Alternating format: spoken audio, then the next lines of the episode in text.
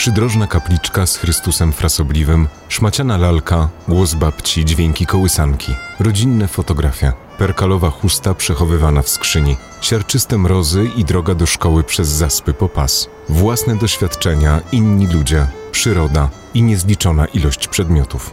To wszystko buduje nas i sprawia, że jesteśmy tymi, którymi jesteśmy. Słuchacie 31 odcinka podcastu Z Miłości do Gór przy mikrofonie Bartek Solik.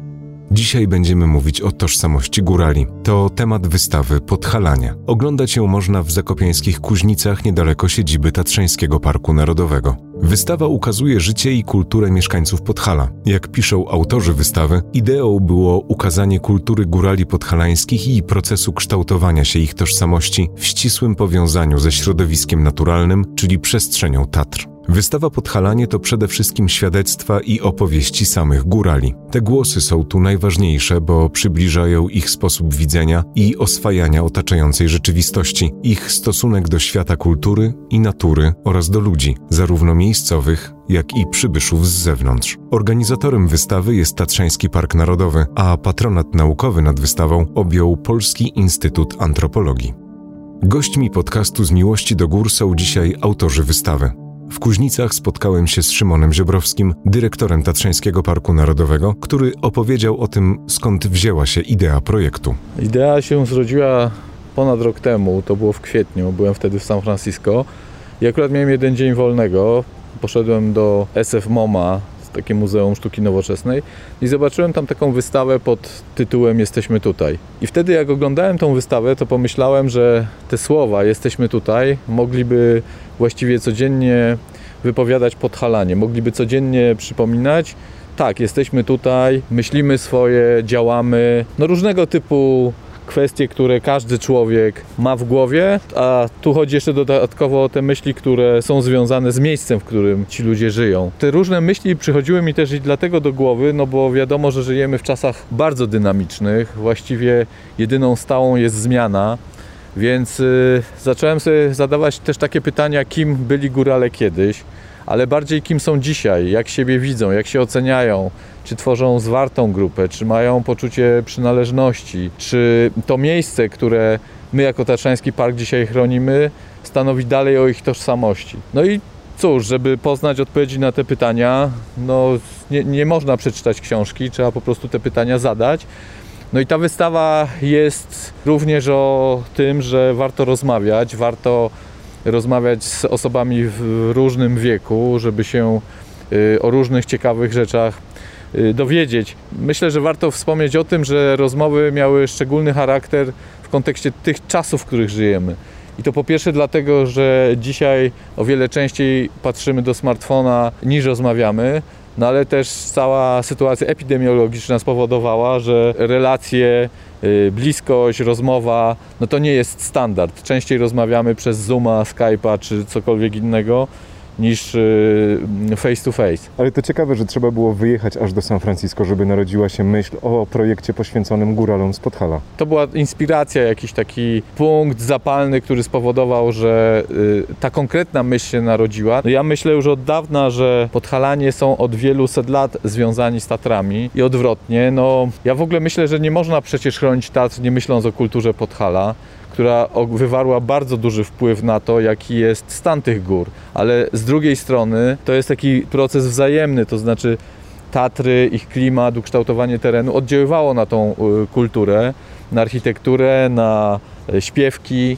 W związku z czym no to jest fajna sytuacja, w których jedno oddziałuje na drugie, w związku z tym jest jakieś. Natomiast jeszcze wracając do tej y, wielkiej wody, mi od dłuższego czasu chodziły takie myśli po głowie, że warto zacząć rozmawiać o styku Tatr i Podhala. Z tego też powodu, że te relacje parku i Podhalan w ciągu ostatnich kilkudziesięciu lat były trudne. To, tu głównie mam na myśli y, bardzo brutalny proces y, wywłaszczeń. No i dlatego po pierwsze warto rozmawiać, warto otwierać powoli te trudne wątki. Mam nadzieję, że będziemy to y, kontynuować. No po to, żeby lepiej się rozumieć, po to, żeby jakby mieć szacunek wzajemnie do siebie, no i po to też, żeby się akceptować. Ja myślę, że ta wystawa dokładnie pokazuje górali takimi, jakimi oni są i to widać zarówno na portretach, jak i w tych tekstach, które y, można czytać. Próbowaliśmy odejść od tego typowego rysu górala, który często pojawia się na różnych y, portretach. Pokazać, że to są po prostu ludzie, którzy różnie myślą i różnie wyglądają, i właśnie dlatego te wywiady, które były przeprowadzane, są tak ważne, i dzięki nim ta wystawa wygląda właśnie tak, jak wygląda. Tyle Szymon Ziobrowski, dyrektor Tatrzańskiego Parku Narodowego. Autorzy, a raczej autorki wystawy, podjęły się niełatwego zadania zaproszenia do projektu górali, którzy zgodziliby się przyjąć je we własnych domach i opowiedzieć po prostu o swoim życiu. Te długie rozmowy zostały zarejestrowane, a później spisane. Jak mówi współautorka wystawy, etnolog Agnieszka Gąsienica-Giewont, etap rozmów był kluczowy dla powodzenia projektu. Starałyśmy się dotrzeć e, bardzo szeroko do mm, miejscowości na Podhalu i na zachodzie i na wschodzie, aż po Gorce, skalne Podhale, Niżne. Często pytałyśmy takich e, w danej miejscowości, w danej wsi, pytałyśmy społecznych takich liderów, kogo by polecili, z kim mogłybyśmy porozmawiać, ale też często bardzo intuicyjnie się kierowałyśmy albo też, kiedy wiedziałyśmy, że mm, ktoś ma bardzo bogaty zasób mm, zdjęć i właśnie takie domowe archiwum, e, no specjalnie do takiej osoby się udawałyśmy, gdyż liczyłyśmy, że uda się pozyskać zdjęcia na, na wystawę, ponieważ wystawa to nie tylko słowo i nie tylko tekst, ale również opowiadamy obrazem. Agnieszka, które rozmowy najbardziej Ci w sercu zapadły? Spotkania z którymi bohaterami wystawy? Bo mówisz, że to były bardzo e, często emocjonalne rozmowy. Tak, muszę powiedzieć o właściwie nie jednej rozmowie, ale bardzo, bardzo wielu rozmowach e, z wyjątkową osobą, z góralką, z 87-letnią Anielą Krupą Sochołowa, którą poznałam, nie znałam jej wcześniej. Ludzie z Sochołowa mi ją polecili, że babka Wilimowo to na pewno ci syć koło powie. E, świetnie trafiłam, e, ale zanim zaczęła się rozmowa, e, musiałam zyskać zaufanie pani Anieli. Trwało to kilka rozmów i kilka, było to kilka spotkań, zanim zaczęłyśmy w ogóle mm, poruszać tematy, które mogłyby być na wystawie przez nas wykorzystane. Narodziła się taka relacja między mną a pani Anielą, mimo dużej różnicy wieku. Po pierwsze, niesamowicie przypomina mi moją babcię, żyjącą już moją ukochaną babcię Agnieszkę. Pani Aniela też mówi wspaniałą e, gwarą, która nie ma tych współczesnych, nowoczesnych y, naleciałości. Mm, ma, mm, używa takich zwrotów i sformułowań, których y, ja jestem bardzo zawstydzona, że już tak nie mówię po góralsku, więc te godziny, które z nią rozmawiałam, później odsłuchiwałam te rozmowy na dyktafonie, no pozwoliły mi też wrócić do mojego dzieciństwa, kiedy ja tą gwarę słyszałam od mojej babci, ja tą gwarą się posługiwałam, rozmawiając właśnie z taką bliską mi osobą. Pani Aniela ma bardzo dobrą pamięć. Przeżyła e, drugą wojnę światową jako pięciolatka, no i później jako już starsza dziewczynka. Więc bardzo wiele szczegółów dotyczących tego, jak, jak wyglądały te traumatyczne przeżycia wojenne tutaj na Podhalu e, przekazała nam. E, jestem jej bardzo wdzięczna za, za tą szczerość i za te godziny mi poświęcone. Myślę, że to jedna z takich najbardziej zapamiętanych serii rozmów, y, ponieważ no, było kilkadziesiąt tych spotkań, mm, każde było wyjątkowe i właśnie na, wystawę, na wystawie fajne jest to, że mogliśmy z każdej rozmowy wybrać coś y, szczególnie interesującego. Czasami coś y, mm, nawet kontrowersyjnego. Mm, no nie baliśmy się mm, też y, dawać wypowiedzi, które no nie były takie może ogładzone, jak, jak zwykle się to podaje na zewnątrz. Pracowałyście nad zbieraniem materiału rok. Pewnie nie wszystko udało się na tej wystawie zawrzeć, w Kuźnicach zmieścić.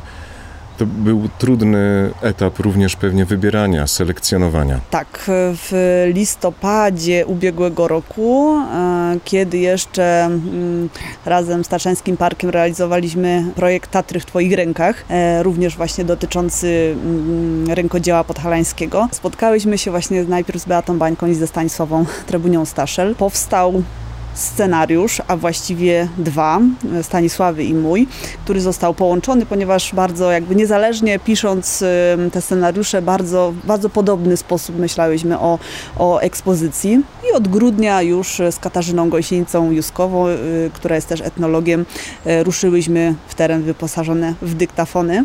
Te badania, to zbieranie materiału, zarówno rozmowy, jak i pozyskiwanie zdjęć, trwało właśnie do początku marca. Mm, przez to, że tak bardzo no, ruszyłyśmy z kopyta z robotą, zdążyłybyśmy przed ogłoszeniem i wybuchem epidemii w Polsce i na świecie, więc w zasadzie to nas uratowało, że od razu przystąpiłyśmy mocno do pracy.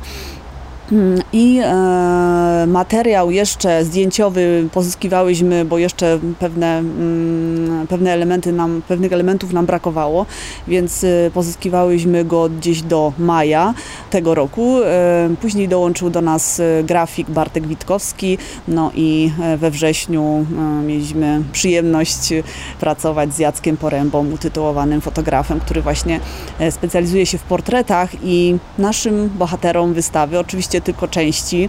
Zrobił e, wspaniałe portrety. Mm, sami górale mm, okazali się i w ogóle podhalanie i zakopiańczycy okazali się bardzo otwartymi osobami, które potrafią mówić, że jesteśmy pyszni, jesteśmy dum, dumni nad wyraz, żyjemy na pokaz, jesteśmy obłudni, albo potrafią też bardzo dobrze dostrzegać e, swoje mocne strony. Mówią, że mówili też właśnie, że jesteśmy pracowici, jesteśmy zaradni, nie boimy się żadnej pracy, e, jesteśmy kreatywni, gościnni trudno czasami powiedzieć o takich rzeczach osobie, którą się widzi pierwszy raz, a my byliśmy osobami, które przyszły do, do czyjegoś domu i zaczęły wypytywać o czasami sprawy trudne, ale ja myślę, że cały sęk tkwi w tym, że przy rozmowach trzeba też podzielić się swoimi doświadczeniami, też powiedzieć troszeczkę o sobie, żeby ta rozmowa była taka y, głębsza, pełniejsza, żeby nie obyło się to tylko na takich mm, suchym odpowiadaniu na, na pytania z kwestionariusza. O pracy nad wystawą Podhalanie mówiła jej współautorka, etnolog Agnieszka Gąsienica-Giewont. To jest 31 odcinek podcastu z Miłości do Gór, którego tematem jest dzisiaj tożsamość górali podhalańskich. To główny motyw wystawy plenerowej, którą oglądać można w zakopiańskich Kuźnicach. O rozmowach i spotkaniach z bohaterami wystawy opowiedziała mi także etnolog i folklorystka Katarzyna Gąsienica-Juskowy, która współtworzy projekt. Patrzymy na 10 portretów, 10 górali.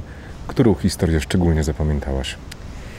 Historia góralki 84-letniej bukowianki, wychowywana przez babcię tylko, bo e, jak gdzieś tam mi powiedziała, że mamę nie cieszyło życie rodzinne, wolała służyć panom na dole. I był tata, który dla mnie był syćkim. I wzruszające bardzo dla mnie było, kiedy opowiadała historię, że jako 5-6-letnia dziewczynka pasły z y, babcią krowy na polanie, nazbierała garść jagódek i ją posłał do tej babci i do mi babciu, babciu, ja dla tobie nazbierała y, cały garść jagódek. Chcę się z tobą podzielić. Dziecko, weź i zjedz sobie. A ona wzięła po tę chwilę, wybrała największą jagódkę, przedzieliła źdźbłem trawy i powiedziała Maryś, mnie już może nie będzie, ale zapamiętaj ten dzień, który jest dzisiaj. Ja ci daję pół jagódki, zjedz ty, a zjem pół jo. I pamiętaj, co byście zawsze ze Syćkiem dzieliła tak, jak ja dzisiaj z tobą, tą jagódką. I to było piękne, mnie to wzruszyło i zaraz potem powiedziała, że a dziś tego nie ma. Dziś nie ma, ludzie się zamykają, izolują. No już nie mówimy o czasie od marca tego roku, gdzie prawnie jesteśmy zamknięci gdzieś tam e, w domach i są tego ograniczenia, ale, ale o tym czasie, że y, brak tego kontaktu z tym drugim człowiekiem i dla ludzi tego starszego pokolenia to jest chyba mm, największa tego potrzeba, żeby być. Czy bohaterowie już widzieli się na zdjęciach, na fotografiach? Miałaś okazję tutaj towarzyszyć któremuś z nich? Tak, tak. Jedna tutaj góralka y, kilka razy do mnie dzwoniła. Kasiu, kiedy pojedziesz, kiedy mnie zawiedziesz, bo mnie nogi bolą i od nie dam rady iść, nie? I ja go dam, no to siadaj, czy jedziemy? Więc z wielką radością zaszła, pooglądała ze wzruszeniem i ona mówi, no, no przepięknie, że ona się może tu widzieć. Wzięła swoje dwie wnuczki, także podoba się. Patrzymy tutaj na nią i ona patrzy na nas z planszy numer 8. Mhm. To, to jest ona. Też, też życie trudne od małego pasła krowy z babcią w Olcysku. To jest jedna z tych góralek trochę jakby pokrzywdzonych, chociaż wcale jakby nie, nie dała odczuć y, w rozmowach. Y, ogrom wspomnień z, z tego okresu. Y, I ona właśnie idąc tu i ledwo i mówi Kasia, wiesz, te nogi, te ręce, one pamiętają tą robotę za młodu. Niebieskie oczy, ogromne czerwone korale. Rysy, warkocz zapleciony i, i chyba też widać te, te trudy takie, które, które ta robota, która od, od małego, odkąd od zimi oni odrośli, tam się nikt nikim nie przejmował. Akurat ona bardzo wcześnie straciła tatę, bardzo wcześnie straciła męża w bardzo młodym wieku, drugi raz nie wyszła za mąż i też nie miała takiej pomocy. I ona mówi, że ta potrzeba tego drugiego człowieka dzisiaj jest jak ona się cieszy. Ona, ile razy ja potem jeszcze do niej odwiedzałam ją już poza y, rozmowami odnośnie przygotowań do wystawy. I ona mówi, Kasia, przyjdzie ktoś i pogodo, powspominamy te czasy.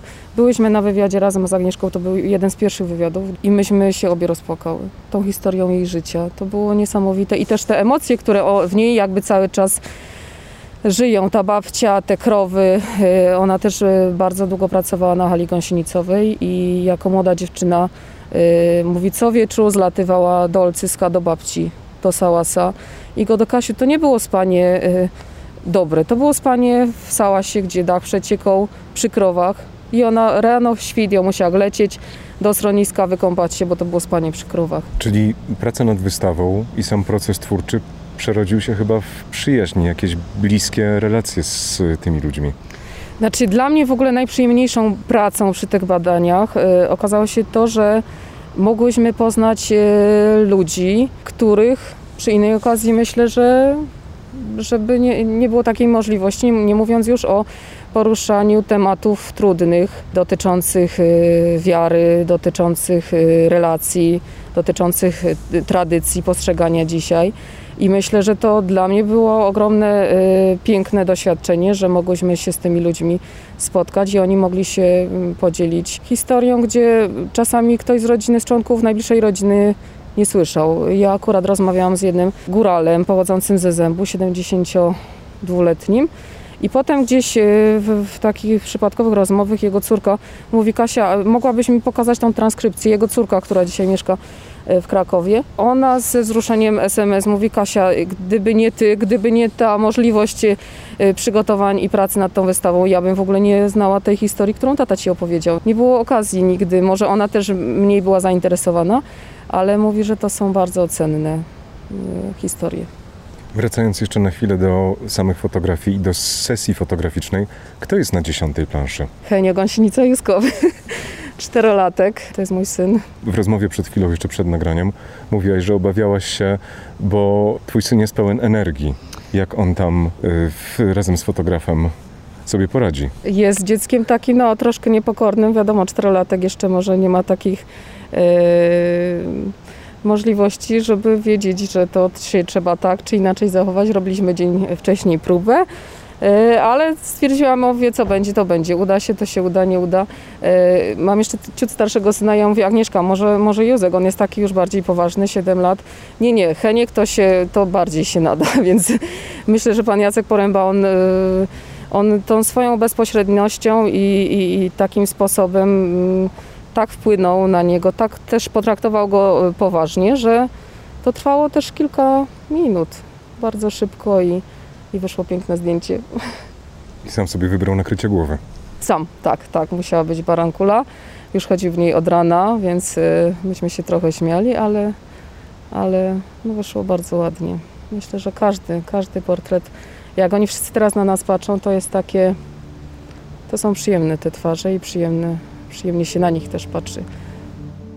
Tyle współautorka wystawy Podhalanie Katarzyna Gąsienica-Juskowy. Za treści na planszach odpowiedzialne są trzy góralki. Właśnie pani Katarzyna, Agnieszka Gąsienica-Giewont, której słuchaliśmy wcześniej oraz doktor habilitowana Stanisława Trybunia-Staszel, dyrektor Instytutu Etnologii i Antropologii Kulturowej UJ. Z panią doktor rozmawiać będziemy za tydzień. Teraz jeszcze wracamy do Kuźnic na spotkanie z Pauliną Kołodziejską, szefową zespołu komunikacji i wydawnictw w Tatrzańskim Parku Narodowym.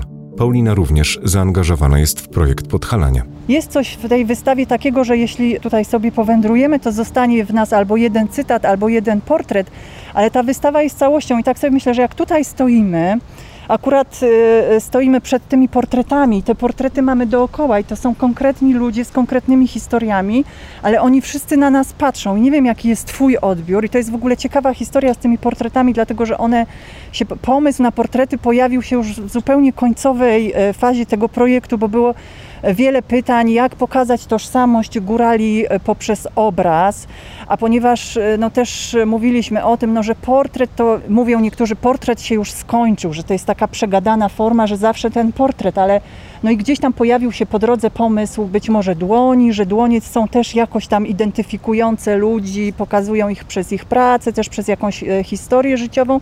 I też jest tak, nie wiem czy wy tak macie, ale ja tak mam, że gdybym zobaczyła e, same dłonie bez twarzy, to jestem w stanie rozpoznać człowieka, którego znam po tych dłoniach. No ale tak od słowa do słowa, zresztą to jest w ogóle problem wszystkich książek, wszystkich wystaw, taki znany problem, wszystko zostało powiedziane. Ale ludzie ciągle mają jednak jednak potrzebę opowiadania historii, słuchania historii, e, więc mimo tego, że wszystko już zostało powiedziane, my ciągle powtarzamy te historie, ale ciągle mamy taką tęsknotę tych historii i tak samo mamy tęsknotę e, ludzkiej twarzy i potrzebę kontaktu z ludzką twarzą. No i tak stąd się pojawił pomysł, że jednak mimo wszystkich tych problemów, no jednak portret to jest portret i tożsamość to jest e, człowiek i to jest jego twarz. No i myślę, że to jest coś, co robi bardzo duże wrażenie na tej wystawie, jak wchodzimy i mamy kontakt e, z człowiekiem.